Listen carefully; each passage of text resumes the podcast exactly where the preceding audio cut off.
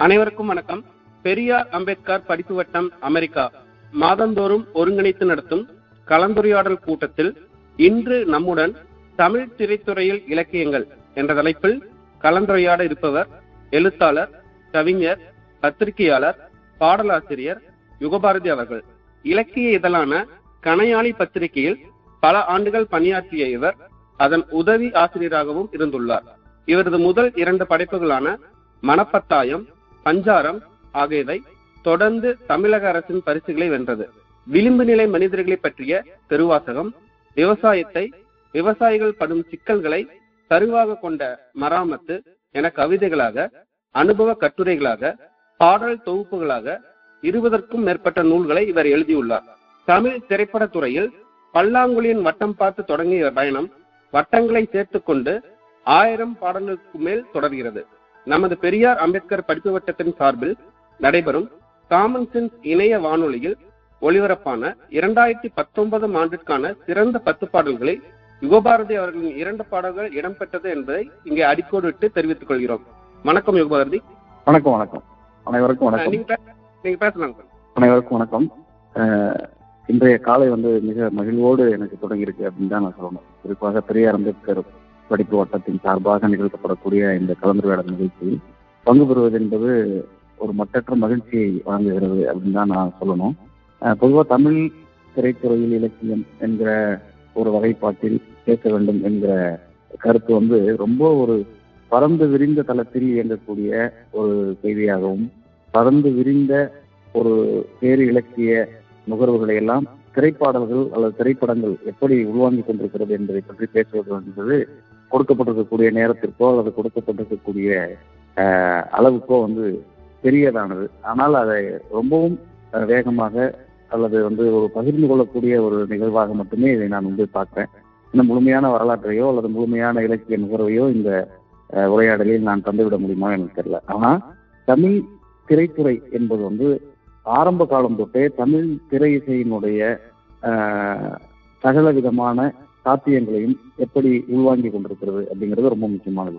தமிழ் திரைப்படம் என்பது ஏனைய இந்தி மொழி திரைப்படத்திற்கோ அல்லது உலக திரைப்படத்திற்கோ இணையாக வைத்து பார்க்கக்கூடிய அளவுக்கு இருந்தாலும் கூட தமிழ் வந்து ஒருபோதுமே ஒரு பொது நீரோட்டத்தில் கலந்து கொண்ட ஒரு துறையாக நம்ம வந்து பார்க்க முடியாது தமிழ் திரையை பொறுத்த வரைக்கும். அது முழுக்க முழுக்க தமிழினுடைய அடையாளம் தமிழருடைய பண்பாடு தமிழருடைய கலாச்சாரத்தை எல்லாம் உள்வாங்கி கொண்டு தான் நடைபெற்றிருக்கிறது அப்படின்னு நம்ம சொல்ல முடியும்.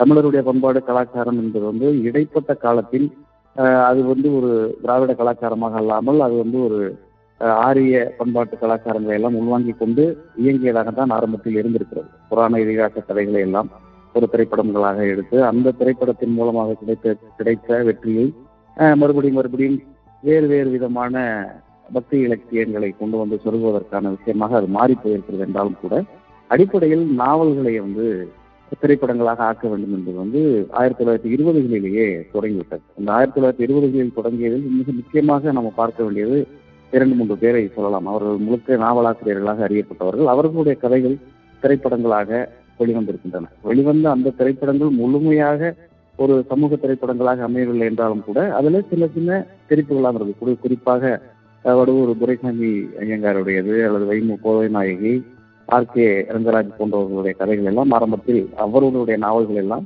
திரைப்படங்களாக எடுக்கப்பட்டன. அதற்கு பிறகு இடைக்காலத்தில் அதாவது நாற்பதுகளுக்கு பிறகு என்று நாம் வைத்துக் கொள்ளலாம். ஒரு இந்த வகைப்பாடு எல்லாமே வந்து நம்முடைய புரிதலுக்காக தான் நான் வந்து சொல்றேனே தவிர இது முழுமையாக மிக சரியான புள்ளி விவரங்களாக இருக்க வாய்ப்பு குறைவு தான் ஏன்னா என்னுடைய புரிதலுக்காகவும் என்னுடைய பேச்சு போக்கில் நான் வந்து சில விஷயங்களை உங்களோட பகிர்ந்துக்கிறேன். அவ்வளவுதான். அப்போ அந்த நாற்பதுகளுக்கு பிறகு வந்து பெரியாரியுடைய கருத்துக்கள் சமூக சீர்திருத்த கருத்துக்கள் எல்லாமே வந்து திரைப்படங்களுக்குள் நுழைவதற்கு மிக முக்கியமான காரணங்களாக பாடல்கள் அமைந்திருக்கின்றன அப்படிங்கிறது ரொம்ப முக்கியமானது. இதுல குறிப்பாக பெரியாரோடு இணைந்து பணியாற்றிய உடுமலை நாராயணகுமனுடைய வரவு என்பதும் அவருடைய எழுத்துக்கள் அவருடைய சிந்தனைகள் என்பதும் இந்த திரைப்படங்களுக்கு அந்த பாடல்களில் இருக்கக்கூடிய தன்மைகளை முற்றிலுமாக மாற்றி இருக்கிறது அப்படின்னு தான் நம்ம பார்க்கணும். அதற்கு முன்னாடி முழுக்க முழுக்க பக்தி இலக்கிய ரசங்களை எல்லாம் திரைப்படங்களாக வந்து கொண்டிருக்கக்கூடிய காலத்தில் உடுமலையாருக்கு பிறகுதான் அது முழுக்க முழுக்க சமூக சீர்திருத்த கருத்துக்களை சொல்லக்கூடிய ஒரு வடிவமாக மாறியிருக்கிறது அப்போ அந்த உடுமலை நாராயணகவிக்கு முன்பாக நாம் இரண்டு பேரை முக்கியமான கவிஞர்களாக பார்க்கிறோம் தமிழ் திரை துறையில் இலக்கியங்கள் என்று எடுத்துக்கொண்டாலும் கூட நான் பாடல்கள் தொடர்பாக சொல்வது வந்து இன்னும் எனக்கு கூடுதலாக கூடுதல் எளிமையை தரும் எளிதாக இருக்கும் அப்படிங்கிறதுனால நான் அதை சொல்றேன்.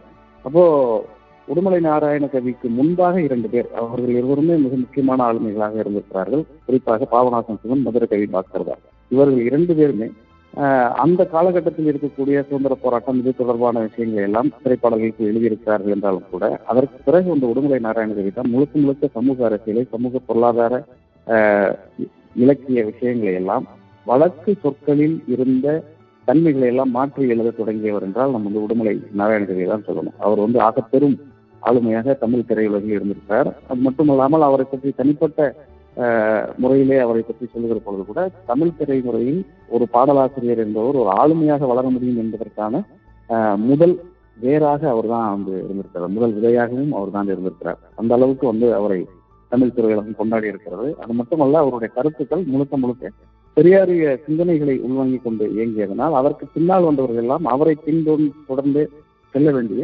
ஒரு சூழலையும் அவர் ஏற்படுத்தியிருக்கிறார் அப்படிதான் சொல்லணும். அப்படி உடுமலை நாராயண கவியை தொடர்ந்து நாம் பார்க்க வேண்டும் என்றால் உடுமலை நாராயண கவி எவ்வளவு பெரியாரோடு நெருக்கமாக இருந்தாரோ அதே அளவுக்கு நெருக்கத்தோடு இருந்தவர் பாவேந்தர் பாரதிதாசன் என்பதை நாம் எல்லோரும் அறிவோம். ஒரு புறத்தில் வெகுஜன ரசனையை வெகுஜன மக்களை நேரடியாக சென்றடக்கூடிய திரைத்துறையில் இருந்து உடுமலையார் இருந்தார் என்றால் இலக்கியத் துறையில் தமிழ் பாண்டித்யமிக்க பாவேந்தரும் பெரியாரோடு இணைந்துதான் பணியாற்றிருக்கிறார் ஆகவே இந்த இரண்டு புறத்திலுமே இருக்கக்கூடிய ஆளுமைகளுடைய செயல்பாடுகள் என்பது வந்து முழுக்க முழுக்க தமிழ் திரையுலகில் ஒரு தமிழ் சிந்தனை மரபையே ஓரளவுக்கு மாற்றி இருக்கிறது அப்படிங்கிறத நம்ம புரிந்து கொள்ள முடியும். பாவேந்தரும் திரைத்துறைக்கு வந்திருக்கிறார் என்றாலும் கூட உடுமலையார் அளவிற்கு மிகப்பெரிய அளவிலான அறிமுகத்தையோ மிகப்பெரிய அளவிலான கவனத்தையோ ஈர்க்கவில்லை என்பது வந்து தமிழ் சினிமா செய்த பிழை என்றுதான் நான் புரிஞ்சுக்கிறேன். அந்த அளவுக்கு வந்து பாவேந்தரை தமிழ் சினிமா உள்வாங்கி கொண்டிருந்தால் இன்னுமே கூட கூடுதலான இலக்கிய நுகர்வுகளை எல்லாம் இந்த தமிழ் திரையுலகம் பெற்றிருக்க முடியும். ஆனாலும் அதுக்கு வாய்ப்பு குறைவாக இருந்திருக்கிறது. அதற்கு பிறகு உடுமலையாரை தொடர்ந்து வந்தவர் தான் பட்டுக்கோட்டை கல்யாண சுந்தரம் கல்யாண சுந்தரம் வந்து நேரடியாக பாரதிதாசனுடைய மாணவராக தன்னை அறிமுகப்படுத்திக் கொண்டு திரைத்துறையில் அவர் பணியாற்றியக்கூடிய அந்த காலகட்டத்தில் சீர்திருத்த கருத்துக்களை உள்வாங்கிக் கொண்டிருந்த அவர் தன்னை ஒரு இடதுசாரி கவிஞராக அறிமுகப்படுத்துகிறார். அதற்கு பிறகு கண்ணதாசன் வருகிறார். இந்த கண்ணதாசனுடைய காலம் என்பது முழுக்க முழுக்க அந்த பாடல்களில் அவருடைய அவர் எடுத்த திரைப்படங்களில் எல்லாவற்றிலுமே இலக்கியத்தை முதன்மையான ஒரு விஷயமாக கருதி அவர் செயல்பட்டிருக்கிறார். அதற்கு மிக முக்கியமான காரணம் அவர் ஆரம்ப காலகட்டத்தில் இணைந்திருந்த திராவிட இயக்கத்தினுடைய பங்களிப்பு என்பது மறுக்கவே முடியாது. அந்த அளவுக்கு வந்து ஒரு தமிழ் இலக்கியத்தில் ஆரம்ப காலகட்டத்தில் எவ்வளவெல்லாம் உள்வாங்கிக் கொண்டிருந்தாரோ அத்தனையும் திரைத்துறையில் செய்து பார்த்து விட வேண்டும் என்பதை அவர் செய்து கொண்டே இருந்திருக்கிறார். குறிப்பாக ஒரு சம்பவத்தை நாம் சொல்ல வேண்டும் என்றால் வீரகொண்டை கட்டபொம்மன் என்கிற திரைப்படம் முதல் முதலில் தமிழில் எடுக்கப்படுகிற பொழுது இந்த படத்திற்கான கதை வசனத்தை எழுத வேண்டும் என்ற எண்ணத்தை முதன் முதலில் எஸ் எஸ் வாசன் அவர்கள் தமிழ் தேசிய கருத்துக்களை கொண்டிருந்த மாப்போசி அவர்களிடம்தான் வந்து போய் சொன்னதாகவும் அதை மாப்போசி வந்து தன்னுடைய தமிழ் தேசிய கருத்துக்களை எல்லாம் அஹ், இந்த திரைப்படத்தின் மூலமாக வெளிப்படுத்திவிட முடியும் என்று முனைந்து அந்த காரியத்தில் ஈடுபட்டிருக்கும் பொழுது பரவலாக இந்த படத்தை பற்றின பேச்சு தொடங்கியிருக்கு. இந்த பேச்சு தொடங்கிட்டு இருக்கும் பொழுது திடீர் என்று எழுத்தாளர் தமிழ்வாணன் அவர்கள் வந்து என்ன பண்ணிக்கிட்டாரு? வீரமொண்டை கட்டபொம்மன் ஒரு சுதந்திர போராட்ட வீரனே அல்ல. அது மட்டுமல்ல அவன் ஒரு தமிழ் வீரனும் அல்ல. அவன் வந்து முழுக்க முழுக்க ஒரு கொலைக்காரன் என்பது மாதிரியாக ஒரு கட்டுரை எழுதுகிறார் இது பரபரப்பாக அந்த காலகட்டத்தில் பேசப்பட்ட உடனேயே இந்த திரைப்படத்தை தொடர்ந்து எடுப்பதா வேண்டாமா என்கிற ஒரு சிக்கல் வந்து அப்ப பரபரப்பாக ஏற்பட்டிருக்கிறது. அந்த ஏற்பட்ட அந்த காலகட்டத்தில் உடனடியாக நடிகர் சிவாஜி கணேசன் அவர்களும் இந்த சர்ச்சைக்கிடையே இந்த படத்தை தொடங்க வேண்டுமா என்பதை தாண்டி ஏற்கனவே தாம் மேடையில் வீரமண்டை கட்டவும் நாடகத்தில் நடித்து வந்த அந்த நாடக பிரதியை திரைப்படமாக எடுத்தது என்கிற முடிவு செய்து எஸ் வாசனிடம் போய் இந்த படத்தை ஏற்கனவே நாடக பிரதியாக இருப்பதை படமாக எடுப்பதற்கு பந்துலோ அவர்கள் வந்து விரும்புகிறார். எனவே அவரை வைத்து இந்த திரைப்படத்தை நாங்கள் ஏற்றிக் கொள்கிறோம் என்று கேட்ட உடனே அதனால் ஒன்றும் எந்த பிரச்சனையும் இல்லை. மாப்போசியிடம் மட்டும் இது ஒரு வார்த்தை சொல்லிவிடுங்கள் என்று அவர் சொல்கிறார். மாப்போசியிடம் சொன்னதுக்கு பிறகு மாப்போசியும் அந்த இப்படி ஒரு முடிவை அவர்கள் எடுத்து விட்டார்கள் என்பது தெரிந்த உடனேயே எஸ் எஸ் வாசன் வாசனிடமும் போய் அந்த உரிமையை பெற்றுக்கொண்டு இவர்கள் தனியாக இந்த திரைப்படத்தை எடுக்கிறார்கள். எடுக்கின்ற அந்த காலகட்டத்தில் வீரவண்டை கட்டபொம்மன் திரைப்படத்தில் பணியாற்றுவதாக இருந்த கண்ணதாசன் வெளியே வந்து அவர் வந்து சிவகங்கை சின்ன என்கிற ஒரு திரைப்படத்தை ஏற்கிறார். எடுத்து அதற்கு அவர் கலைவாசனம் பாடல்கள் எல்லாம் எழுதுகிறார். ஏற்கனவே அவர் எழுதுவதாக இருந்த வீரமோட்டை கட்டபொம்மன் திரைப்படத்தில் பாடல்கள் எழுத முடியாமல் போகிறது. அந்த பாடல்களை எல்லாம் குமா பாலசுப்ரமணியம் எழுதுகிறார். குமா பாலசுப்ரமணியம் எழுதுவதற்கு மிக முக்கியமான காரணம் அவர் தமிழரசு கட்சியை குறிப்பாக மாப்போ சிவஞான தலைமையிலே இங்கே தமிழரசு கட்சியிலே அவர் வந்து இருந்திருக்கிறார். அப்போ இந்த சூழல்களுக்கு இடையிலே தான் வீரபாண்டிய கட்டபொம்மன் திரைப்படம் வெளிவருகிறது. இந்த வீரபாண்டிய கட்டபொம்மன் திரைப்படம் வெளிவரக்கூடிய அந்த காலகட்டத்தில் அதற்கு அதற்கும் சற்றே கொஞ்சம் பின்ன வந்த காலத்தில் வந்து ரத்தக்குண்டியன் என்கிற திரைப்படம் எடுக்கப்படுகிறது. அந்த திரைப்படத்தில் குற்றம் புரிந்தவன் வாழ்க்கையில் அமைதி கொள்வது என்பது என்கிற ஒரு பாட்டை நீங்க கேட்டிருக்கீங்க. அந்த பாட்டை வந்து பூசா கிருஷ்ணமூர்த்தி என்பவர் எழுதுகிறார். இந்த பூசா கிருஷ்ணமூர்த்தி யார் என்றால் அவரும் தமிழ் தேசிய தமிழரசு கட்சியிலே இயங்கியவர்.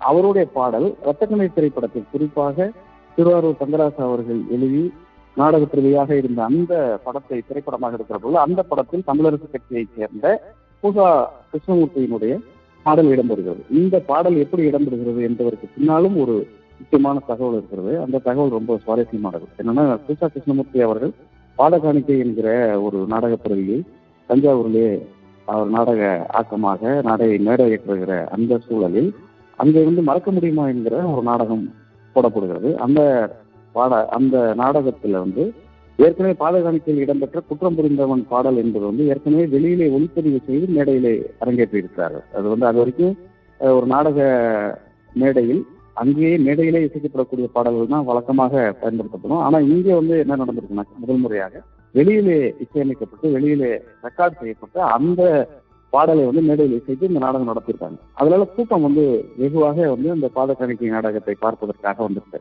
இந்த காலகட்டத்தில் வந்து இவ்வளவு மக்கள் பெருந்திரளாக கூடிக்கொண்டிருக்கும் பொழுது ஒரே நாடகத்தின் பெயரில் இன்னொரு நாடகத்தை இயக்குவது இன்னொரு நாடகத்தை மேடையேற்றுவது என்கிற முடிவு செய்து ஒரே ஊரில் அதே தலைப்பில் இன்னொரு நாடகத்தை போட்டு எம்ஆர் நாடு எம்ஆர் ராதா நடிக்கும் மறக்க முடியுமா நாடகம் என்ற ஒரு பக்கம் அதே மாதிரி இன்னொரு நாடகம். இரண்டுமே ஒரே பேரில் ஒரே இதுல வந்து சூரத்தில் ஒட்டப்பட்டவுடனே பரபரப்பாகி இது ஒரு பெரும் பிரச்சனையாக இருந்திருக்கிறது. அந்த பாத காணிக்கையில் இடம்பெற்ற அந்த பாடலை இந்த எம் ஆர் ராதா நடித்த நாடகத்திலும் பயன்படுத்தியிருக்கிறார் இப்படி வந்து ஒரு சின்ன ஒரு பரபரப்பும் ஒரு சிக்கலுமான ஒரு சூழல் இருக்கும்போது இந்த பிரச்சனையை எடுத்துக்கொண்டு போய் பெரியாரிடம் கேட்டிருக்கிறார்கள். இது மாதிரி என்னுடைய நாடகத்தில் வெளிவந்த இந்த பாடலை அவர்களும் மேடையிலே மேடையேற்றி இது மாதிரி சிக்கலை ஏற்படுத்துகிறார்கள் பிரச்சனை ஏற்படுத்துகிறார்கள் மக்களுக்கு குழப்பத்தை ஏற்படுத்துகிறார்கள். இதனால் எங்களுடைய ஒரு நாடகத்துக்கு வந்திருந்த இந்த கூட்டம் என்பது குறைந்து விட்டது அப்படின்னு சொன்ன உடனே பெரியார் ஒரே ஒரு வார்த்தை சொல்லியிருக்கார் இந்த நாடகம் சினிமா இந்த மாதிரியான விஷயங்கள் குறித்த பிரச்சனைகள் என்பது மக்கள் மத்தியில் பெரும் குழப்பத்தை தான் ஏற்படுத்துகிறதே தவிர மக்களுக்கான தெளிவையோ மாற்றத்தையோ ஏற்படுத்த வாய்ப்பே இல்லை. அதனால் இந்த பிரச்சனையை என்னிடம் கொண்டு வராதீர்கள் என்று சொல்லிவிட்ட பிறகு அந்த பிரச்சனை மறுபடியும் அண்ணாவிடம் போகிறது அண்ணா அந்த பிரச்சனைக்கு ஒரு தீர்வு சொல்கிறார். நீங்கள் வேண்டுமானால் இந்த நாடகத்தினுடைய தலைப்பை மாற்றுங்கள் என்று அந்த மறக்க முடியுமா நாடகத்தை பாலகாணிக்கை என்பதை மறக்க முடியுமா என்கிற பெயரில் தான் ஆரம்பத்தில் அவர்கள் போட்டிருக்கிறார்கள். உடனே அதை வந்து நீங்கள் மாற்றி உங்களுடைய நாடக பிரதியில் இருக்கிற பாலகாணிக்கை என்பதாக நீங்கள் பெயரை மாற்றிக்கொள்ளுங்கள் என்று அண்ணா சுமூகமாக அந்த பிரச்சனையை முடிவு கொண்டு வருகிறார். ஆனால் படமாக வருகிற பொழுது அதே பாடல் குற்றம் புரிந்தவன் வாழ்க்கையில் அங்கே கொள்வது என்கிற பாடல் வந்து இடம்பெறுகிற பொழுது இந்த பாடல் யார் எழுதியது யார் இசையமைத்தது யார் பாடினார்கள் என்பது எல்லாம் கூட பெரிதாக கவனத்தில் எடுத்துக்கொண்டாமல் படத்தில் சேர்க்கப்பட்டிருக்கிறது. அதற்கு பிறகு போய் கேட்டதற்கு பிறகு பாடல் நன்றாக இருந்தது நான் சேர்த்துக் கொண்டேன் என்று எம் ஆர் ராதா ஆசிரியமாக சொல்லியிருக்கிறார். அதற்கு பிறகு அதற்கான உதவி தொகையும் கொடுத்து அந்த பிரச்சனை சுமூகமாக முடிக்கப்பட்டது என்பது ஒரு செய்தி. ஆனால் இந்த சட்டத்தின் மேலாக இருந்தாலும் அல்லது வந்து வீரகொண்ட கட்டபொம்மன் என்றாலும் இதற்கு பின்னால் இருக்கக்கூடிய அரசியல் விஷயங்கள் அல்லது இலக்கிய விஷயங்கள் என்பது ரொம்ப நுட்பமாக நம்ம கவனிக்க வேண்டும். இது வெறும் வெறும் சினிமா பாடலாகவோ வெறும் சினிமாவாகவோ அது கருதப்படவில்லை. அதற்கு பின்னால் இருந்த அரசியல் என்பது ரொம்ப முக்கியமாக இருந்திருக்கு. தமிழ் சூழலில் இலக்கியம் என்பது ஒவ்வொரு காலகட்டத்திலும் அரசியலின் மையமிட்டே அமைந்திருக்கிறதுங்கிறதுக்காக தான் நான் இதை பகிர்ந்து கொண்டு நினைக்கிறேன். அதுக்கு பிறகு எழுபதுகள் வந்தவுடன் எழுபதுகள் வந்ததுக்கு பிறகு இளையராஜாவினுடைய வருகை இளையராஜாவின் வருகையில் கண்ணதாசன் கண்ணதாசனுக்கு பிறகு வைரமுத்து இப்படி இந்த பாடல் துறை வந்து வேறு வேறு விதமாக மாற்றங்கள் அடைகிறது. இந்த எழுபதுகளில் இறுதியில் எழுபதுகளின் இறுதியில் வந்து வந்த மகேந்திரனுடைய பங்களிப்பு என்பது தமிழ் திரை திரையுலகில் மிக முக்கியமான ஒரு பங்களிப்பு. அவர்தான் அதுவரைக்கும் இருந்த தமிழ் சினிமாவினுடைய செல்நெறியை அல்லது சொல்முறையை மாற்றியவர் அப்படின்னு நம்ம எளிதாக புரிஞ்சுக்க முடியும். அந்த அவர் செய்துள்ள மிக முக்கியமான ஒரு விஷயம் வந்து என்னன்னாக்க நாவல்களில் இருக்கக்கூடிய அல்லது சிறுகதைகளில் இருக்கக்கூடிய இலக்கிய தன்மைகளை திரைப்படத்திற்கு கடத்துவது என்கிற ஒரு முடிவில் அவர் எடுத்த எல்லா படங்களிலும் குறிப்பாக முள்ளுமுலரை சொல்லலாம். முள்ளுமுலர் என்பது ஏற்கனவே வெளிவந்த ஒரு முக்கியமான ஒரு நாவலை தழுவலாக கொண்டு இயக்கப்பட்டது. அதே மாதிரி உதிரிப்புகள் என்பது திருமணத்தினுடைய சிக்கன்மை என்கிற ஒரு சிறுகதையின் தாக்கத்தில் இருந்து எழுதியதாக அவரே அதில் குறிப்பிட்டிருக்கிறார். அது குறித்தெல்லாம் நிறைய பேசியிருக்கிறாங்க. அது குறித்து நிறைய தகவல்கள் வந்திருக்கிறது. ஆனால் ஒரு நாவல் பிரதியை திரைப்படமாக மாற்றுகிற போது என்னென்ன விஷயங்கள் எல்லாம் கவனிக்க வேண்டும் என்பதிலே மிக முக்கியமாகவும் நுட்பமாகவும் செயல்பட்டவர் மகேந்திரன் தான் அப்படின்னு நம்ம சொல்லலாம். என்னன்னா ஒரு கதையில் இருக்கக்கூடிய ஒற்றை வரியை வைத்துக் கொண்டு மேற்கொண்டு அந்த கதையை நகர்த்துவதற்கான திரைக்கதை அமைப்பை முழுவதுமாக மாற்றி அதில் சாதனை புரிந்தவர் என்றால் மகேந்திரன் தான் நம்ம சொல்ல முடியும். மற்றவர்கள் எல்லாம் ஒரு நாடக பிரதி என்றால் அப்படியே அதை சினிமாவாக ஆக்குவது அல்லது ஒரு இலக்கிய பிரதியை அப்படியே சினிமாவாக ஆக்குவது என்பதுதான் நடைமுறையாக இருந்தது. அந்த நடைமுறையை மாற்றியவர் மகேந்திரன். காரணம் அவருக்கு இயல்பிலேயே இருந்த இலக்கிய ஆர்வம் என்பது முழுக்க முழுக்க ஒரு படைப்பை இன்னொரு படைப்பை உருவாக்கக்கூடிய தன்மையை எந்தெந்த விதத்தில் எல்லாம் கொண்டிருக்கின்றன என்பதை வந்து ரொம்ப அற்புதமாக புரிந்து கொண்டு செயலாற்றியவர் அப்படின்னு சொல்லலாம். இன்றைக்கு நாம் வெளிவந்து வெற்றிகரமாக ஓடிக்கொண்டிருக்கக்கூடிய அசுரம் திரைப்படத்தினுடைய தன்மை கூட மகேந்திரனுடைய வழியிலிருந்து தான் பின்பற்றப்பட்டிருக்கிறது. ஏனென்றால் அந்த ரெக்கை என்கிற பூமணியினுடைய நாவலில் இருக்கக்கூடிய ஒரே ஒரு வரி.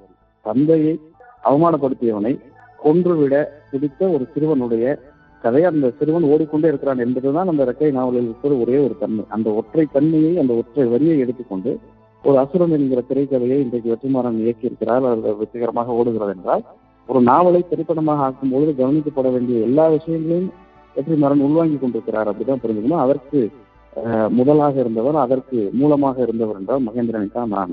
தனிப்பட்ட முறையில் நான் கருதுகிறேன். இது விமர்சனத்துக்குரிய கருத்து தான். ஏன்னா வெறும் மகேந்திரன் மட்டும்தான் காரணமா என்று கூட சிலர் கேட்கக்கூடும். ஆனால் அப்படிதான் நான் பார்க்கிறாரு அப்போ நாவல்கள் திரைப்படங்களாக ஆகி கொண்டிருக்கக்கூடிய காலத்தில் நம்முடைய காப்பிய மரபுகள் அப்படின்னு ஒரு பகுதி இருக்கு. இந்த காப்பிய மரபுகளுடைய தன்மைகளை தவிர்த்து விட்டு நம்முடைய இன்றைய தமிழ் சினிமாவையோ அல்லது இடைக்காலத்தில் வந்த தமிழ் சினிமாவையோ அல்லது ஆரம்ப கால தமிழ் சினிமாவையோ நம்ம பார்க்கவே முடியாது.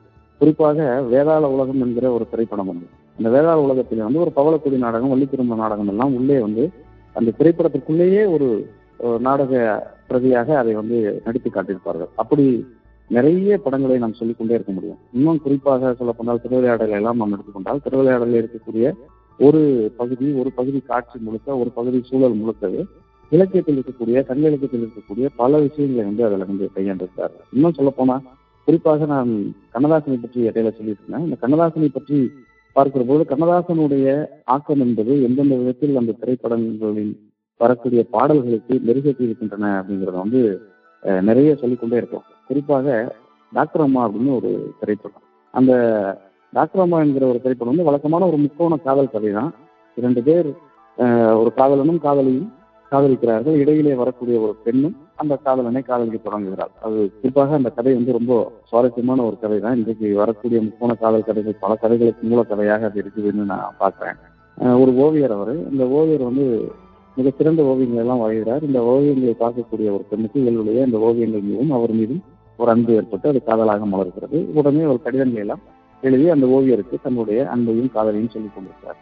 அந்த கடிதங்களை எழுதி கொண்டிருக்கிறவர்களுடைய தோழியாக இருக்கக்கூடியவள் உடன் தங்கியிருக்கிறார் அப்போ அவ வந்து இந்த ஓவியங்களை பற்றியெல்லாம் தன்னுடைய தோழி இவ்வளவு விரும்பி பார்க்கிறாளே என்று அந்த ஓவியங்களை காட்டி அந்த கடிதங்களை காட்டி எல்லாம் பேசிக் கொண்டிருக்கிறவர்கள் இயல்புலேயே அந்த தோழிக்கும் அந்த ஓவியர் மீது காதல் வந்து இப்போ இந்த கடிதங்களிலேயே நிகழ்ந்து கொண்டிருந்தக்கூடிய இந்த காதல் வந்து ஒரு கட்டத்தில் வந்து அந்த காதலனுக்கு தெரிய வர அந்த காதலன் நேரடியாக வந்து நான் உன்னை சந்திக்க வருகிறேன் என்று ஒரு கடிதம் எழுதுகிறார்.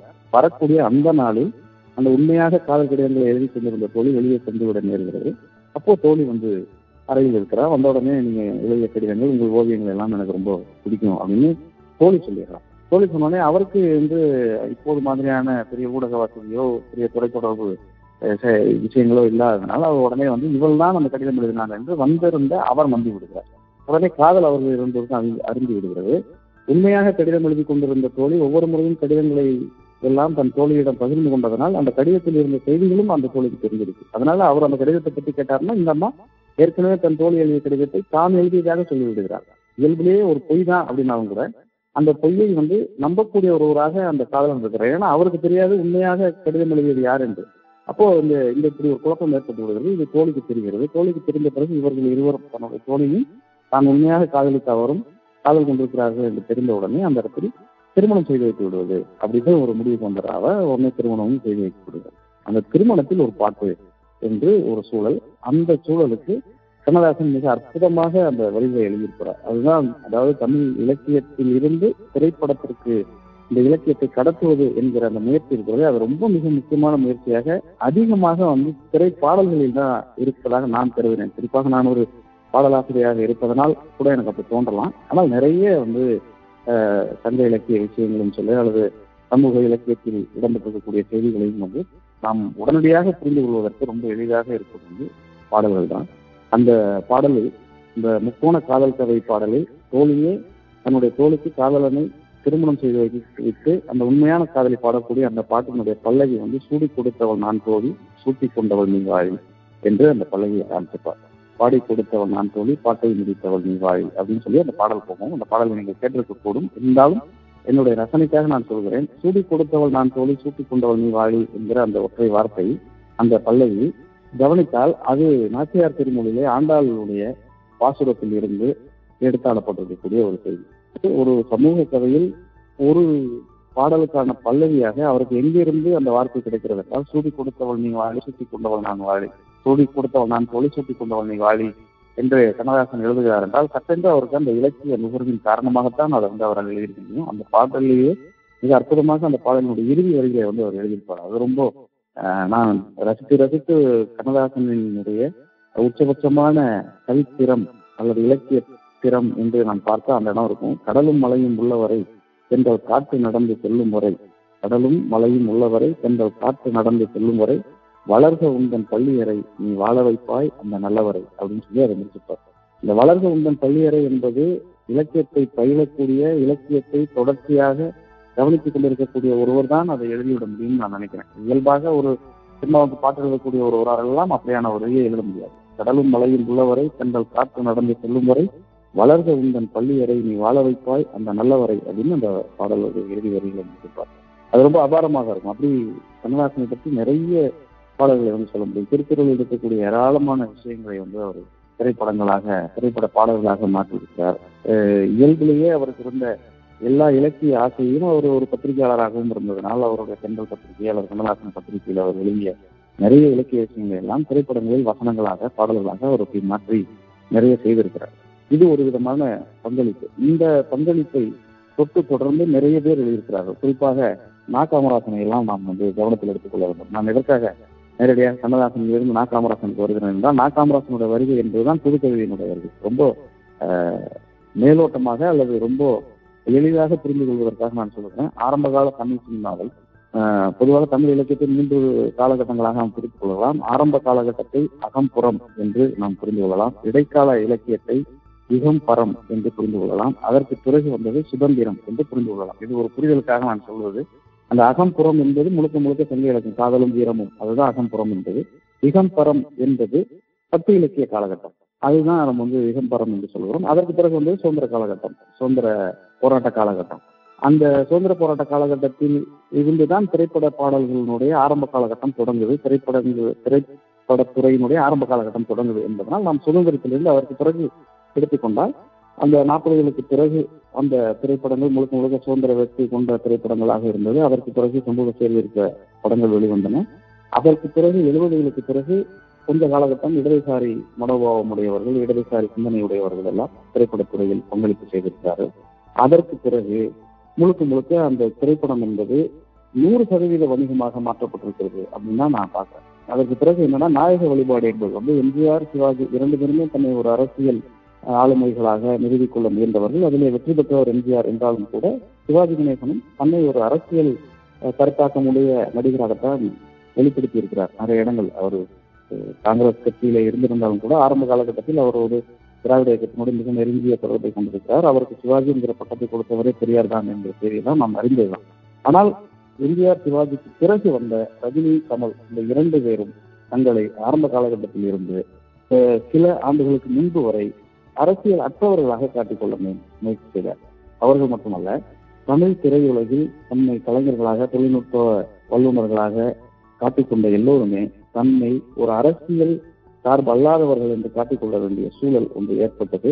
இந்த ஏற்படுவதற்கு பின்னணியில் உலகமயமாக்கல் என்பது ஒரு முக்கியமான விஷயமாக இருக்கிறதா நான் பார்க்கிறேன். அப்போ ரஜினிகாந்தும் கமலஹாசனும் தன்னை எந்த அரசியல் கட்சியோடும் சார்ந்தவர்கள் என்று காட்டிவிடக்கூடாது என்பதில் இருந்த கவனம் இப்போது அவர்கள் இரண்டு பேருமே தன்னை ஒரு அரசியல்வாதிகளாக ஆக்கிக் கொள்ள வேண்டும் என்கிற ஆசை உற்றிருக்கக்கூடிய இந்த சூழலோடு நாம் பொருத்தி பார்த்தால் ரொம்ப சிக்கலாக ஒரு முப்பது ஆண்டுகள் நாம் இந்த திரைத்துறையை திரை படத்தினுடைய போக்குகளை கவனித்து விட முடியும். இந்த இந்த முப்பது ஆண்டுகள் என்பது அப்போது வெளிவந்த திரைப்படத்தில் இருக்கக்கூடிய கருத்துக்களையும் உள்ளடக்கியதாகத்தான் நான் சொல்றேன். அந்த கருத்துக்களை எல்லாமே வந்து நம்ம ரொம்ப நுட்பமாக பார்த்தா ஒவ்வொரு காலகட்டத்திலுமே அது எந்த இடத்திலுமே ஒரு திராவிட இயக்கத்தினுடைய பாதிப்பு வந்து விடக்கூடாது என்று அவர்கள் நினைத்தார்களோ அல்லது தம்மை ஒரு இடதுசாரியாக காட்டிவிடக்கூடாது என்று நினைத்தார்களோ அல்லது மதம் சார்ந்து மொழி சார்ந்து இனம் சார்ந்த குரல்களை அதில் பிரதிபலித்து விட விட வேண்டாம் என்று நினைத்தார்களோ என்பது எனக்கு தெரியாது. ஆனால் அது முழுக்க முழுக்க அந்த காலகட்டம் ஏறக்குறைய முப்பது ஆண்டுகள் என்பது. முப்பது ஆண்டுகள் திரைப்படத்தில் நல்ல பல திரைப்படங்கள் வந்திருக்கின்றன. இலக்கிய பிரதிகளில் இருந்து எடுத்தாளப்பட்ட பல நுட்பமான கதைகள் எல்லாம் வெளிவந்தன என்றாலும் கூட அதில் சம்பந்தப்பட்டிருக்கக்கூடிய யாருமே தன்னை அரசியல்வாதிகளாக காட்டிக்கொள்ளவில்லை குறிப்பாக இளையராஜா என்பவர் தம்மை ஒரு இடதுசாரி பின்புலம் கொண்ட கலைஞனாக அவர் திருத்துறைக்குள் அறிமுகமாக இருந்தாலும் கூட எந்த இடத்திலுமே தன்னை அவ்விதமாக காட்டிக்கொள்ள வேண்டும் என்கிற ஆர்வம் மற்றவராக அவர் இருந்திருக்கிறார். அதற்கு பின்னணியில் இருக்கக்கூடிய அவர் தனிப்பட்ட அரசியல் பார்வைகள் தனிப்பட்ட சிந்தனை இதெல்லாமே வந்து நம்ம அதை கணக்கில் எடுத்துக்கொள்ளத்தான் வேண்டும் என்றாலும் கூட அது முக்கியமல்ல. ஆனா முழுக்க முழுக்க தமிழ் சினிமா இலக்கியத்திலிருந்தும் அரசியலில் இருந்தும் சமூகத்தில் இருந்துமே கொஞ்சம் விடுபட்டு வியாபார அல்லது வணிக சினிமாவை முன்வைக்கக்கூடிய விஷயங்களாக அது மாறியிருக்கு அப்படி மாறி இருக்கக்கூடிய காலகட்டத்தில் தான் சகலகலாவெல்லாம் ஒன்று வருகிறது. அதே காலகட்டத்தில் வெளிவந்த உதிரிப்பூக்கள் என்பது கவனப்பெற்ற படமாக இருந்தாலும் கூட வெற்றி மிகப்பெரிய வெற்றி படமாக அல்லது லாபத்தை ஈட்டி தரக்கூடிய படமாக அது அமையவில்லை. அப்போ இலக்கிய முயற்சிகள் என்பது மெல்ல மெல்ல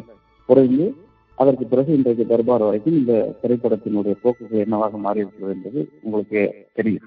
அப்போ எல்லா இடங்களிலும் எல்லா காலகட்டத்திலேயும் அரசியல் என்பது ஒரு பிரதான பொருளாக இருந்தால்தான் இலக்கியங்கள் என்பது செல்வாக்கு மிக்கதாக ஆகியிருக்க முடியும். ஆனால் அது ஆகாமல் போவதற்கு நாயக நாயக அஹ், வழிபாடு என்பது மிக முக்கியமான ஒரு விஷயமாக இருந்திருக்கிறது குறிப்பாக எம்ஜிஆரை பற்றி பாண்டியன் அவர்கள் எழுதிய இன்பச்சிறை என்கிற ஒரு ஆய்வு நூலை நாம் வாசிக்கும் பொழுது ஒரு விஷயம் புரிகிறது எம்ஜிஆருடைய காலகட்டத்தில் தம்மை அவர் என்னவாக வடிவமைத்துக் கொண்டார் என்பது வந்து மிக விரிவாகவும் மிக நுட்பமாகவும் அதில் வந்து அவர் அலசி ஆராய்ந்திருக்கிறார். அப்படி வந்து ரஜினிகாந்துக்கும் கமலஹாசனுக்கும் ஒரு புத்தகம் இன்னமும் கூட வரவில்லை. அப்போ அப்படி வந்திருந்தால் நம்ம அதையும் வந்து அவர்களுடைய இலக்கிய புலமை அல்லது இலக்கிய அறிவு என்பது வந்து எந்த அளவுக்கு இருந்தது அவர்கள் இயக்கக்கூடிய அந்த இயக்குனர்கள் என்ன விதமாக இலக்கியத்தை புரிந்திருந்தார்கள் சமூகத்தை புரிந்திருந்தார்கள் அரசியலை புரிந்திருந்தார்கள் மக்களை புரிந்திருந்தார்கள் என்பதை கூட நாம் புரிந்து கொள்ள முடியும். இதெல்லாமே வந்து இடைக்காலத்தில் நேர்ந்த மிகப்பெரிய தேக்கம் என்றுதான் நம்ம சொல்ல முடியும். அப்போ இலக்கியம் என்பதை முன்வைத்து எடுக்கக்கூடிய படங்கள்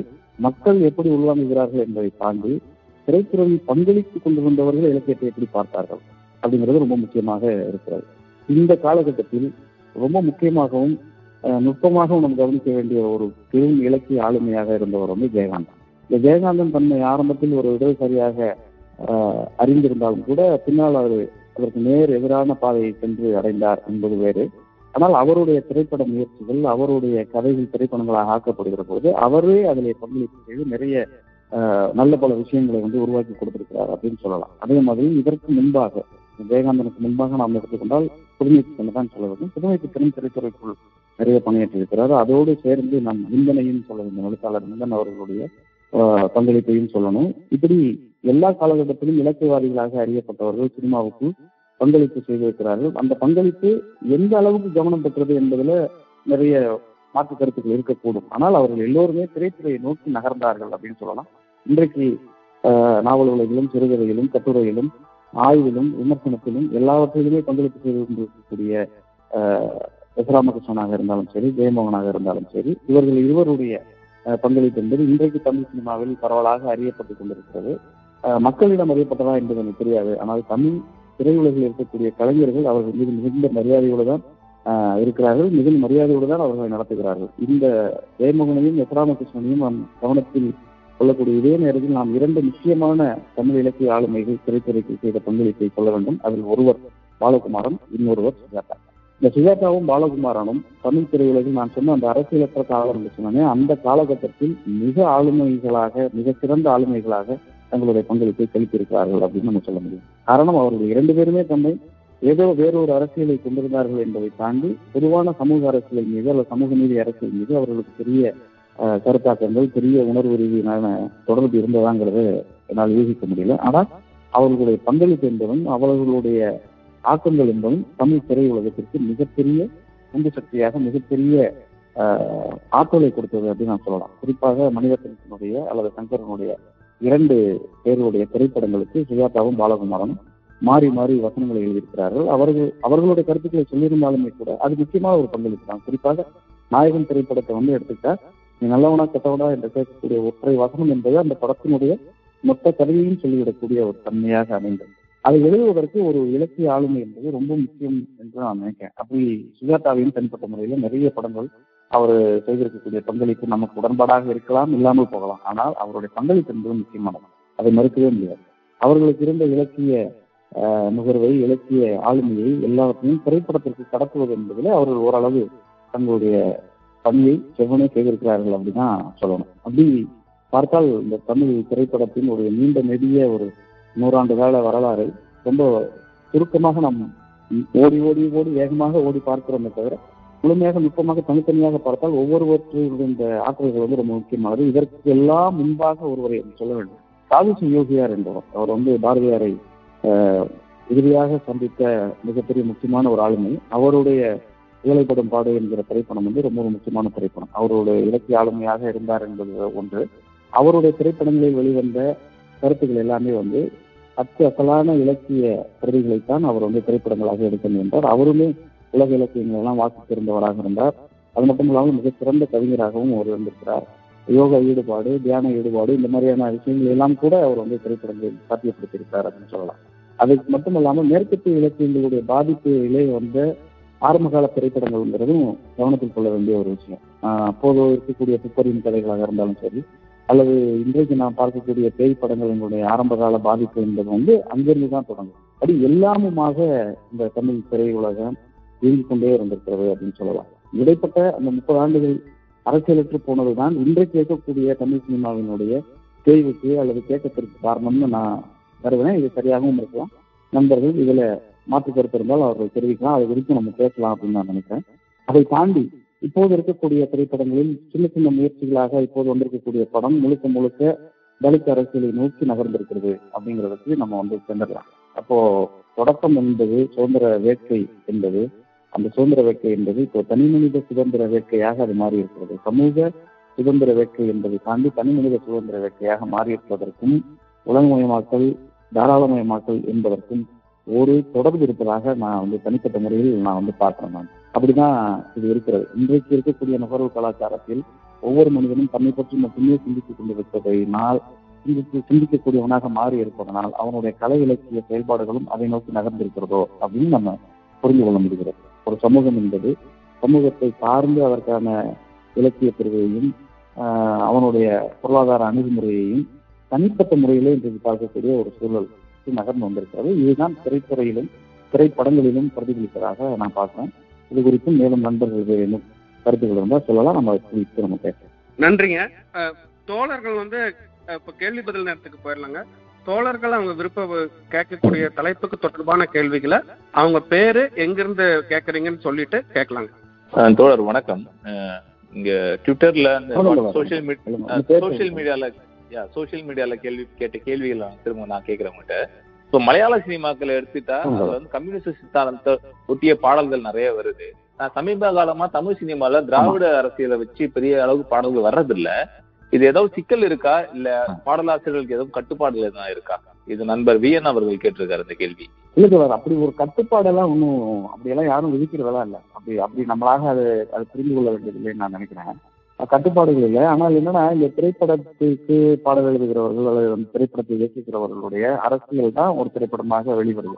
அவர்கள் என்னவாக தங்களை அறிந்திருக்கிறார்களோ அந்த கருத்துக்களை தான் அவர்கள் வந்து எழுதுகிறார்கள். அப்போ வந்து இந்த கட்டுப்பாடு என்பது வந்து ஒரு திரைப்பட பாடலை பொறுத்தவரைக்கும் குறிப்பா வந்து அதை தீர்மானிக்கக்கூடியவர் அல்லது இந்த பாடத்தில் இந்த பாடல் வரி வரலாம் அப்படின்னு முடிவெடுக்கக்கூடிய இடத்தில் இருப்பவர் இயக்குனர். அந்த இயக்குனருடைய அரசியலை பொறுத்து தான் அந்த திரைப்படத்தில் இருக்கக்கூடிய ஏனைய கலைஞர்கள் பணியாற்றுகிறார்கள். அப்படி நீங்க எடுத்துக்கிட்டீங்கன்னா இப்போ வந்து நிறைய இப்போ கவனம் பெற்ற இயக்குனராக இருக்கக்கூடிய தம்பி ரஞ்சித்தினுடைய திரைப்படங்களை முழுக்க வந்து தலித் அரசியல் என்பது முன்னெடுக்கப்படுது. அதில் இருக்கக்கூடிய கருத்துக்கள் அதில் வெளிவரக்கூடிய படங்கள் எல்லாம் தீர்மானிக்கக்கூடியவர் அவராக இருக்கிறதுனால அந்த வரியில அவர் கேட்டு பெறார். அப்போ திராவிட இயக்கத்தை சார்ந்தவர்கள் திராவிட இயக்கத்தை முதன்மையாக கொள்கிறவர்கள் திரைப்படங்கள் எடுக்கிற போது அந்த கருத்துக்களை அவர்கள் கேட்டால் இந்த பாடலாசிரியர்களாக இருந்தாலும் சரி அல்லது ஏனைய தொழில்நுட்ப கலைஞர்களும் அது தொடர்பான சிந்தனைகளில் மூழ்குவார்கள் நான் நினைக்கிறேன். அப்படி இல்லாதனால அப்படி ஒரு தோற்றம் ஏற்படுதா என்னன்னு எனக்கு தெரியல. இன்னொன்று குறிப்பா திராவிட இயக்கம் என்பதை வந்து ஏதோ மக்கள் வெறுப்பு ஒதுக்குகிறார்கள் என்பது மாதிரியான ஒரு தோற்றத்தை பொதுவாக சமூக வலைதளங்களில் நீங்க பார்த்துட்டே இருக்கலாம். அது அது கூட வந்து இப்படியான பாடல்கள் வராமல் போவதற்கு காரணம்னு நான் நினைக்கிறேன். ஆனால் அது முன்னெடுக்கப்பட வேண்டியதுதான். அது எல்லாரும் கவனித்து அது அது குறித்த செய்திகளை அது குறித்த கருத்துக்களை பகிர்ந்து கொள்ள வேண்டியது அவசியம் நான் நினைக்கிறேன். நன்றி தோழர். வணக்கங்க. நான் மேனகா. வந்து கேண்டன் மிஷிகன்ல இருந்து பேசுறேங்க. உங்களோட கவிதைகள் ஒரு ஒரு எப்பவோ ஒரு கவிதை உங்களோடது படிச்சேன். ரொம்ப அருமையா இருக்கும் அதோட அர்த்தம் வந்து இதுதான். என்ன சொல்லியிருப்பீங்க அப்படின்னா வந்து என்னுடன் வந்தவர்கள் வேக வேகமாக முன்னேறுகிறார்கள். நான் அவர்களுடன் என்ன என்னால் ஈடு கொடுக்க முடியாததால் சற்றே நிற்கிறேன். என்னதுங்க? என்னதுங்க? என்னதுங்க? இல்ல இல்ல சற்றே பின்தங்கி? ஆ, சற்றே பின்தங்கி விடுகிறேன். ஆனால் அந்த வேக வேகமாக முன்னேறுகிறவர்கள் வேக வேகமா தன் வாழ்க்கையை முடித்துக் கொள்கிறார்கள் அப்படிங்கிற மாதிரி ஒரு அர்த்தத்துல எழுதிருந்தீங்கங்க நீங்க. அது வந்து அந்த- நேரங்கள் வந்து நான் இந்த ஒரு இந்த சுற்றுப்புறங்கள் அவங்க வேகமா போறது அது வந்து சரியில்லையோ அப்படின்னு என் மனது தோணிக்கிட்டே இருந்ததுன்னு வச்சுக்கோங்களேன். அந்த ஒரு நானும் ஒரு குழப்பமான காலகட்டத்துல இருந்தேன்னு வச்சுக்கோங்க. அப்போ வந்து நீங்க அந்த அத வந்து அந்த கவிதையை நான் வந்து ஒரு வலைத்தளத்துல தான் படிச்சேன் நான். நீ உங்களோட பிளாக்ல தான் படிச்சேன்னு நினைக்கிறேன். அதுல அவ்வளவு ஒரு அர்த்தம் பொதிந்ததா இருந்தது வச்சுக்கோங்களேன். அர்த்தம் பொதிந்ததா இருந்தது. நானும் வந்து அந்த கொஞ்சம் அந்த வேகத்தை குறைச்சிக்கிட்டேன்னு வச்சுக்கோங்களேன். அது வந்து எனக்கு ஒரு நிம்மதியா இருந்தது. அப்புறம் ஓவராலா அதுக்கு பிறகு அந்த வாழ்க்கைய பார்த்தா அது ஒரு ஒழுங்கா போன மாதிரியே தான். என் வேகத்துக்கு நான் போனது வந்து அது சரியான சரியான மாதிரி தான் தோணுச்சுன்னு வச்சுக்கோங்க அது அது அது அது அது வந்து எனக்கு ரொம்ப அட்ராக்ட் பண்ணிச்சுங்க உங்க கவிதை. உங்களை பத்தி நான் நானும் என்னோட கணவரும் அடிக்கடி பேசிக்கிட்டே இருப்போம் உங்களோட பாடல்கள். அதுல அது ஒரு காதல் பாடல்களா இருந்தாலும் அதுல ஒரு அன்பின் ஆழம் வந்து அவ்வளோ ஒரு அஹ், அப்படி தெரியும். அது ஒரு அந்த அது ஒவ்வொரு வரிகளும் அது அப்படியே எங்கேயோ ஒரு வருடும்னு வச்சுக்கோங்களேன். உள்ள போய் ஒரு அவ்வளோ ஒரு இனிமையான ஒரு உணர்வுகளை கொண்டா கொண்டு வரும்னு வச்சுக்கோங்களேன். உங்களை வந்து அவரு நம்ம இமாம் வந்து இமாமோட ஆதர்ச கவிஞர் போல இருக்கு. நீங்க அவரோட பாடல்கள்ல நீங்க நிறைய நீங்க தான் எழுதிருக்கீங்க இல்லைங்களா? ஆமா ஆமா ஆமா ஆமாங்க. அதுதான். ஒருவேளை எனக்கு வந்து நீங்க இலக்கியவாதி நிறைய இலக்கியங்கள் எழுதிருக்கீங்கங்கிற தகவல்லாம் இல்ல. ஒருவேளை உங்களுக்கு அந்த இலக்கிய பின்புலங்கள் இருந்ததுதான் இவ்வளவு ஒரு ஆழமான வரிகளை ஆ, அப்படியெல்லாம் எழுத முடிஞ்சுதா? இந்த மைனாவுல வந்ததாகட்டும் அப்புறம் வந்து நிறைய பார்த்திபன் கனவுகள்ல வந்த பாடலா இருக்கட்டும் அப்புறம் வந்து இந்த தாவணி போட்ட. தீபாவளி அது அது ஒரு இனிமையின் உச்சத்துல இருக்குங்க. அது வந்து இசையை இசையை தவிர உங்களோட வரிகள் தான் அவ்வளவு அருமையா இருக்கும். அது வந்து அதன் பின்புலத்தில் வந்ததாலதான் அஹ், எதனாலங்க அவ்வளவு ஒரு அதுதான் ஒரு காரணமா இருக்குமாங்க? நிச்சயமா அது ரொம்ப ரொம்ப கவனிச்சிருக்கீங்கன்னு நினைக்கிறேன். எனக்கு ரொம்ப மகிழ்ச்சி சந்தோஷம் எனக்கு. என்னன்னா பொதுவா வேறு யாருக்கும் கிடைக்காத ஒரு வாய்ப்பு என்பது வந்து தமிழ் திரையுலகில் பணியாற்றக்கூடியவர்கள்ல வந்து ரொம்ப அதிகமாக தமிழ் சார்ந்து இயங்கக்கூடியவர்கள் பாடலாசிரியர்கள் மட்டும்தான். நீங்க வந்து தமிழ் திரைத்துறையில் மட்டும்தான் வந்து வேற எல்லோருக்கும் வேறு வேறு பேர் உண்டு. பாடலாசிரியர்களுக்கு மட்டும்தான் பாடல் ஆசிரியர் என்கிற ஒரு பேர் இருக்கு. அவர்கள் கவிஞர்களாகவும் இருப்பார்கள் வெறும் பாடலாசிரியர்களாகவும் இருக்கிறாங்க. பாடலாசிரியர்களுக்கும் கவிஞர்களுக்கும் நிறைய வித்தியாசம் இருக்கு. ஒரு பாடலை மட்டும் எழுதக்கூடிய ஒருவர் கவிதையை எழுதுவார் அப்படின்னு சொல்ல முடியாது. ஆனால் கவிதை எழுதக்கூடிய ஒருவர் பாடலை எழுதிவிட முடியும். அப்போ கவிஞராக இருப்பதற்கும் பாடலாசிரியர் இருப்பதற்கும் நிறைய வித்தியாசம் இருக்குன்னு நான் உணர்றேன் நான். அதுக்கு முன்னாடி நீங்க அந்த வேகமாக முன்னேறுகிறவன் கவிதையை பற்றி நான் ஒரு தடவை சொல்லிடுறாரு அது. ரொம்ப எனக்குமே மனசுக்கு ரொம்ப நெருக்கமான ஒரு கவிதை தான் என்னன்னா வேகமாக ஓடுது அப்படிங்கிறது வந்து என்னன்னா நான் குறிப்பாக இந்த தியானம் தொடர்பான விஷயங்கள் எல்லாம் ஒரு முறை நான் படிச்சுட்டு இருந்தபோது இந்த மூச்சு பயிற்சி பற்றி ஒரு தடவை நான் வந்து படிச்சிருந்தேன் நான். அதாவது நீங்க மூச்சை வந்து எவ்வளவு நிதானமாக விடுகிறீர்களோ அவ்வளவு நிதானமாக உங்கள் வாழ்க்கை அமையும் அப்படின்னு படிச்சிருந்தேன் நான். அதை படித்த உடனே இது இது ஏன் வேகமாக அவங்க இயங்குறாங்க?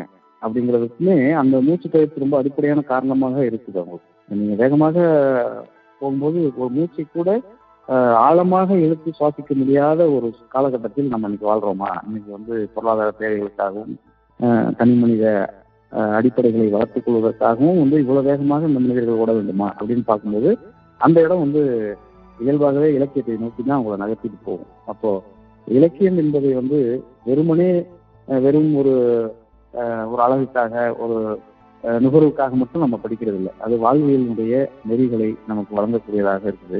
வாழ்வியலினுடைய செய்திகளை நமக்கு வழங்கக்கூடியதாக இருக்கிறது. ஒரு மனிதனும் இன்னொரு மனிதனும் சிரித்து நெகிழ்ந்து பேசக்கூடிய ஒரு சூழலை ஏற்படுத்துவது இலக்கியம்னு நான் கருதுறேன்.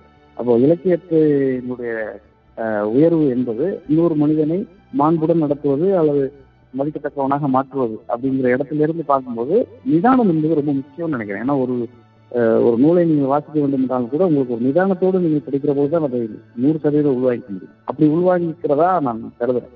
என்னுடைய கவிதைகளாக இருந்தாலும் திரைப்பட பாடல்களாக இருந்தாலும் நான் எல்லாவற்றிலுமே வந்து ஏதேனும் ஒரு ஒரு பாடலில் குறைந்தபட்சம் ஒரு இரண்டு பழந்தமிழ் சொற்களையாவது பயன்படுத்தணும் அப்படிங்கிற ஆர்வம் எனக்கு உண்டு. அதற்கு காரணம் அது இலக்கியத்தின் முன்பால் எனக்கு இருக்கக்கூடிய ஈடுபாட்டின் காரணமாக தான் அது நடக்குது. இப்போ நீங்க சொன்ன மாதிரி பார்த்திபன் திரைப்படத்துல கதாகண்டை நடி தோழி அப்படின்னு ஒரு பாடல் எழுதியிருப்பேன் நான். அந்த பாடல் எழுதுறதுக்கு முன்னாடி அந்த படத்தினுடைய இயக்குனர் கருப்பழனியப்பன் வந்து என்கிட்ட ஒரு வார்த்தை சொன்னார். அதற்கு முன்னாடி நான் இரண்டே இரண்டு திரைப்படங்கள் தான் எழுதியிருந்தேன். ஒன்று வந்து பல்லாங்குழி வட்டம் பார்த்தேன் அதுக்கு அடுத்து வந்து காதல் பிசாசு என்கிற ஒரு பாடல். இந்த இரண்டு பாடலும் கேட்டுட்டு அவர் சொன்னார் ஒரு வார்த்தை சொன்னார். உங்களுடைய தமிழ் மிக அழகாக இருக்கிறது. ஆனால் நான் வந்து உங்களிடம் கேட்டுக்க விரும்புறது வந்து எளிமையா எழுதுங்க அப்படின்னு அவர் சொன்னார். எளிமை அப்படின்னா எப்படின்னு எனக்கு அப்ப புரியல. அப்ப அவர் சொன்னாரு நான் பேசுறதெல்லாம் நீ பேச வேண்டும். அப்படின்னு ரொம்ப சாதாரணமா இருக்கு பாத்தீங்களா? இப்படி நீங்க பாடலை எழுதணும்னு நான் விரும்புறேன் அப்படின்னு அவர் கேட்டாரு. அது ரொம்ப சிறப்பாக எனக்கு இருந்தது. ஒரு கண் திறப்பு மாதிரி தான் அது. அந்த வார்த்தை அவர் சொன்னதற்கு பிறகு அந்த படத்தில் கனா கண்டை நடிப்போது நான் கனா கண்டை நடி அஹ் நகம் புறம் அப்படிலாம் வரும். அது முழுக்க அது ரொம்ப ஒரு இலக்கிய சொல்லாடல்கள் எல்லாம் நிறைய நிகழ்த்திருக்கோம் அதுல குறிப்பா வந்து ஒரு இடம் வரும். ரெண்டு இடம் முக்கியமான இடம். அதுல வந்து நாச்சியார் திருமொழியில் இருக்கக்கூடிய ஒரு பாடலினுடைய தாக்கத்தில் அதுல வந்து ஒரு நான்கு வரியில் எழுதி பொய்யில் காய்கிற சுடிதார் எடுத்து மடிக்கிற சாக்கில் வாசனை பிடித்து நீச்சல் உன்னை சொட்ட சொட்ட நான் கண்டேன் அப்படின்னு அதில் எழுதியிருந்தாங்க.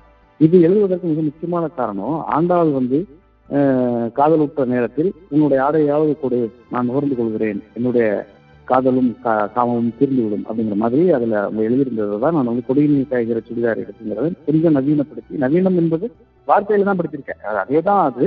ஆனாலும் சொல்முறையில் வந்து கொஞ்சம் மாற்றி அதை எழுதி பார்த்தேன் நான். அது ரொம்ப எல்லாராலையும் ரசிக்கப்பட்டது அதே மாதிரி பழனியப்பன் கருப்பழனியப்பன் இயக்குனர் சொல்லிக் கொண்டதனால் கேட்டுக்கொண்டதற்கு இணங்க வந்து எதையோ என் வாய் சொல்ல தொடங்க அதையே உன் வாய் சொல்லி அடங்க உதவிகள் நான் முட்டிக்கொள்ள நான் கண்டேன் அப்படின்னு எழுதினாங்க. நான் பேச நினைப்பதெல்லாம் நீ பேச வேண்டுமுடைய விரிவுதான் இந்த வரி. ஏன்னா நான் பேச நினைப்பதெல்லாம் நீ பேச வேண்டும் அப்படிங்கறத வந்து நீங்க கொஞ்சம் எக்ஸ்பிளைன் பண்ணி பாத்தீங்கன்னா உங்களுக்கு இயல்பா புரிஞ்சிடும் எதையோ என்வாய் சொல்ல தொடங்க அதையே உன்வாய் சொல்லி அடங்க. உதவிகள் நான் முட்டிக்கொள்ள நான் சொன்னேன். அவர் சொன்னது எளிமையா சொன்னாரு. நான் எளிமையாக எழுதினேன்னு தெரியல. ஆனா அதே கருத்தை வந்து அதில் ஆக்க முடியுது. அப்போ இந்த இலக்கியத்தில் இருக்கக்கூடிய செய்திகளை நாம் சினிமா பாடலாக மாற்றுகிற போது நமக்கு இருக்கக்கூடிய ஒரு வசதி என்பது அதே கருத்துக்களை நீங்க சொன்னாலும் அது சந்தத்தினாலும் இசையினாலும் வேறுபட்டு வேறொரு துணியை தரும். அப்படி தர்றதாக தான் நான் அந்த திரைப்பாடுகளை பார்க்குறேன். அப்படிதான் ஒவ்வொரு பாட்டை எழுதுகிற போதும் ஏதேனும் ஒரு பழைய செய்தியை அல்லது ஏற்கனவே நான் அறிந்த ஒரு செய்தியினுடைய தொடர்ச்சியாக இலக்கியத்தில் இருக்கக்கூடிய ஒரு நல்ல செய்தியை அதற்குள் எப்படியாவது எழுதிவிட வேண்டும் என்கிற ஒரு ஆர்வம். அந்த ஆர்வத்தின்பால் நான் எழுதுறதா நினைக்கிறேன். அதை நீங்கள் கவனித்து என்னை பாராட்டுவது வந்து எனக்கு ரொம்ப மகிழ்ச்சி அளிக்கிறது. ரொம்ப சந்தோஷம். நன்றி. அருமைங்க. நீங்க அத நன்றி. நன்றிங்க. தொடர் இன்னொரு கேள்வி வந்து நண்பர் கேட்டிருக்காரு. இப்ப சமீபத்துல வந்து அமேசான் கிண்டல்ல நிறைய புக்ஸ் வந்து யங்ஸ்டர்ஸ் போட்டிருந்தாங்க புதிய எழுத்தாளர்கள். இப்ப அவங்களெல்லாம் வந்து இலக்கியமே இல்ல அப்படின்னு சொல்லிட்டு சோகால் இலக்கியவாதிகள் சொல்லிக்கிட்டு இருக்காங்க. அதே மாதிரி அவங்க சினிமால பாட்டு எழுதுறவங்க பேசுறதையும் எழுதுறதையும் இலக்கியமே இல்லாத குப்பைன்னு சொல்லிட்டு இருக்காங்க. இப்போ இரண்டு தளத்துல நீங்க இருக்கிறீங்க. சினிமாலயும் இருக்கீங்க இலக்கியத்திலயும் இருக்கீங்க. இப்போ இலக்கியம்னா எது? நீங்க ஏன் அதை வந்து சினிமால இருந்து எழுதுறதெல்லாம் குப்பைன்னு அவங்க சொல்றாங்க? ஏன் இந்த கேப் இருக்கு? அது சினிமாவில் அவர்களால் சாதிக்க முடியாதனால சொல்றாங்க. அப்படின்னு சாதாரணமா அந்த பதில கடக்க முடியும். க- கடந்துடலாம். ஆனா நான் அப்படி கடக்க விரும்பல. இயல்பா என்னன்னா ஒவ்வொரு ஒரு விஷயத்திற்கும் ஒரு வடிவம் உண்டு. அதாவது அந்த வடிவத்தை அவர்கள் சரியாக உள்வாங்கிக்கலன்னு நினைக்கிறேன். இந்த திரைப்பட பாடல்கள் குப்பை அப்படின்னு சொல்றவங்க ஒரு சந்தத்தை கொடுத்து நீங்க பாடல்கள் வச்சுனா அது நிச்சயமாக அவர்களால் எழுதவே முடியாது. நான் வந்து தமிழ் திரைப்பட பாடல்கள் தமிழ் திரைப்படங்களுக்கு பாடல்கள் தேவையா தேவையில்லையா அப்படிங்கிற ஒரு கருத்தை கேட்டால் நான் வந்து நிச்சயமா பாடல்கள் தேவைன்னு சொல்லுவேன் நான் பாட்டு எழுதுவதனால் சொல்லலை. நான் பாடலே எழுதாமல் போனாலும் அதை நான் சொல்லுவேன் ஏனென்றால் தமிழ் மரபு என்பது இசை மரபோடு சார்ந்தது.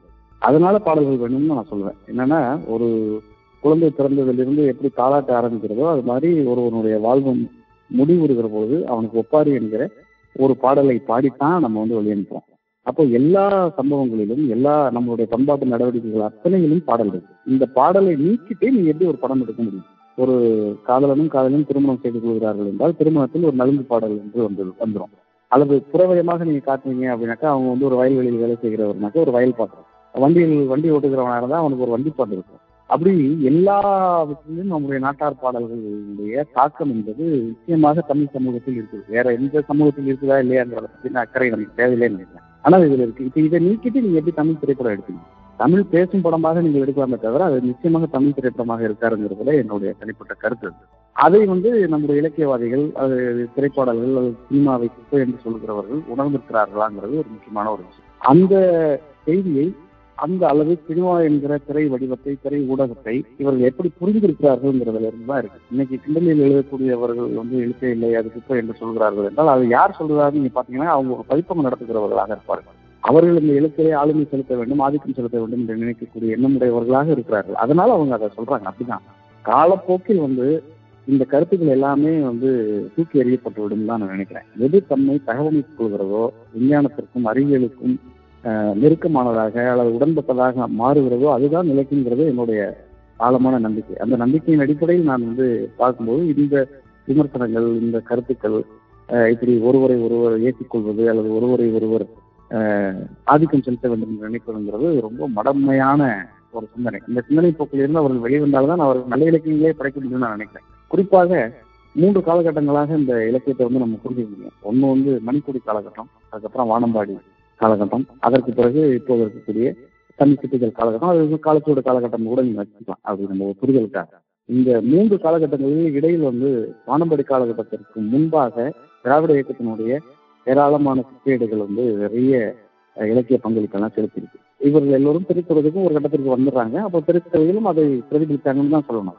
ஆனால் இந்த மணிக்கொடி காலகட்டத்தில் இருந்த நல்ல படைப்பாளர்கள் தமிழுக்கு நிறைய செய்திருக்கிறார்கள்ங்கிறதெல்லாம் மறுக்கவே முடியாது. நிறைய தமிழில் இருக்கக்கூடிய இன்றைக்கு புதுக்கவிதையினுடைய தோற்றுவாயாக அமைந்தவர் வந்து நாகசுமூர்த்தி அவர் வந்து ஒரு மணிக்கொடி படைப்பாளராகத்தான் நம்ம வந்து பார்க்கணும் மணிக்கொடி காலகட்டத்தை ஒட்டி எழுத்து பிரசுரம் என்பது சி. சி. சொல்லப்பா அவர்களால் தொடங்கி நடத்தப்பட்டது. அதுல நிறைய முக்கியமான தமிழினுடைய தமிழ் இலக்கியத்தினுடைய மாற்றங்களை எல்லாம் அவங்க வந்து கொண்டு வந்தாங்க அப்படிங்கிறதெல்லாம் மறுக்கவே முடியாது. அதெல்லாம் நாம் ஏற்றுக்கொள்ளத்தான் வேண்டும்.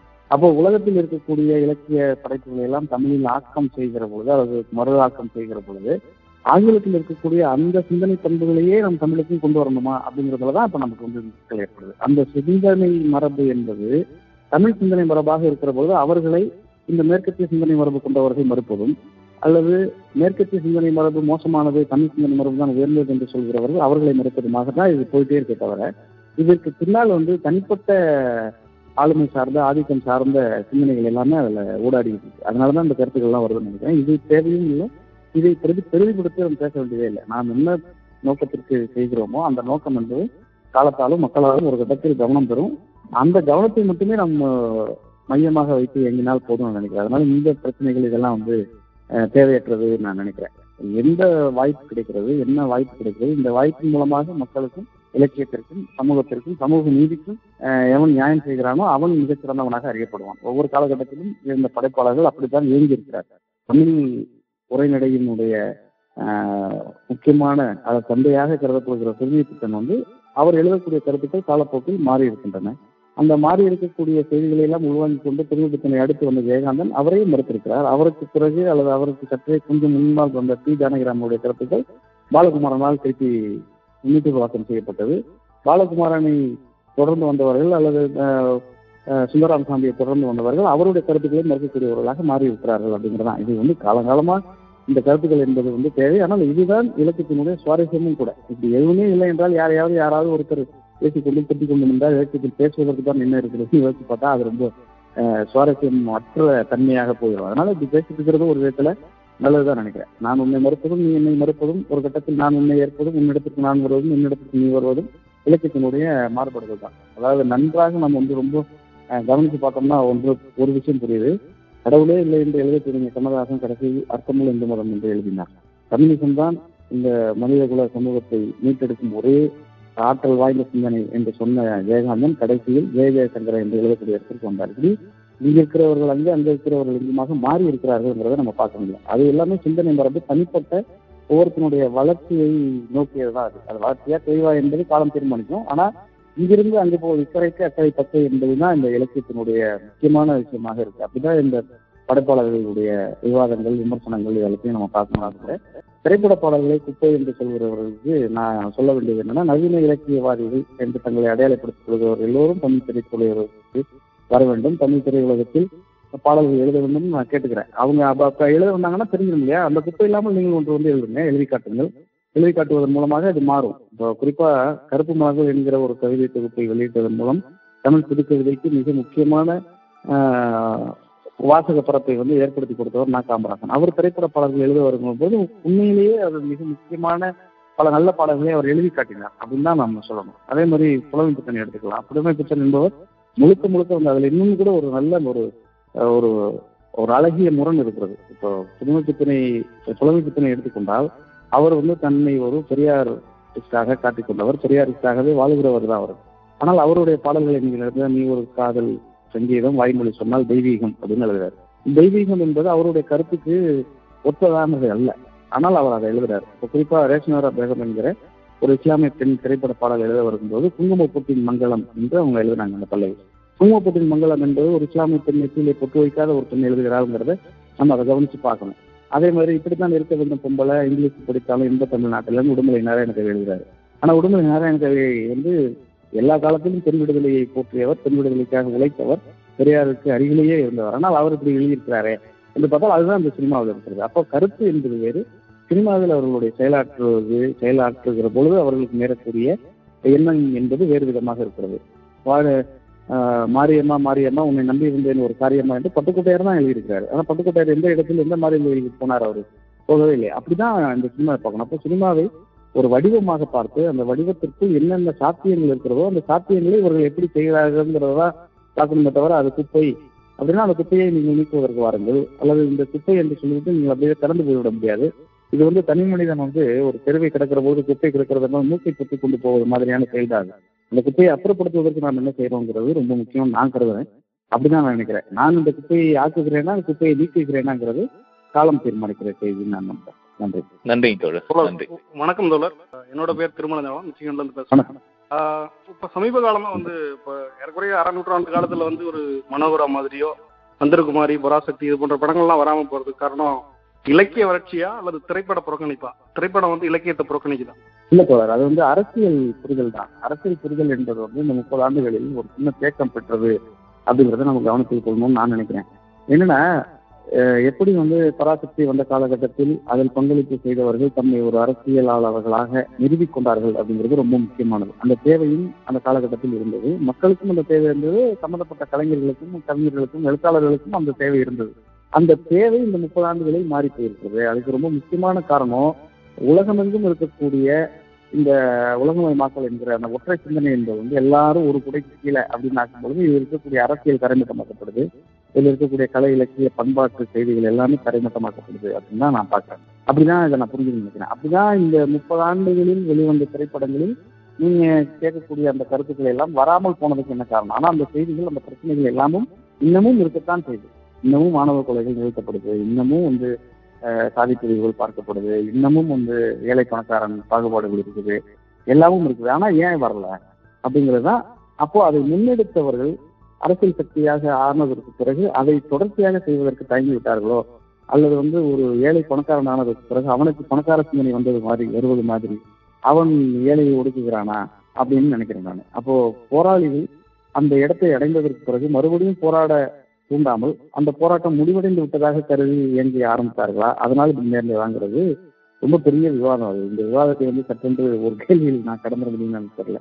இது எல்லாமும் இருக்கு. அப்போ அரசியல் ஆளுமைகளாக அறியப்பட்டவர்கள் வந்து திரைப்படத்துறைக்கு வருகிற பொழுது அவர்களுடைய பங்களிப்புங்கிறது ரொம்ப முக்கியமாக இருக்கு ஒரு பராசக்தியை எழுதிய கலைஞர் அவர்கள் அதற்கு பிறகு தமிழ் சினிமாவில் வந்து நிறைய படங்கள் வந்து கதைவசனங்கள் எழுதினார். ஆனால் அவர் எழுதின படங்கள் வந்து பராசக்தியாக அமையவில்லையேங்கிறது ஏன் அமையல? அப்ப அந்த இடத்துல என்ன தவறு நிகழ்கிறது? அந்த இடத்தில் என்ன நிகழ்ந்தது அப்படிங்கிறது ரொம்ப கவனித்து நாம் பார்க்க வேண்டியது இதுதான். அதான். அப்போ அவரே எழுதியிருந்தாலும் பராசக்தி எழுதியவரே மறுபடியும் எழுதுகிற போது அவர் வேறு வேறு திரைப்படங்கள் தான் எழுதுறாரு அவர். குறிப்பாக அதுல ஒரே சத்தம் என்கிற ஒரு திரைப்படம் வந்து முக்கியமான ஒரு திரைப்படம்.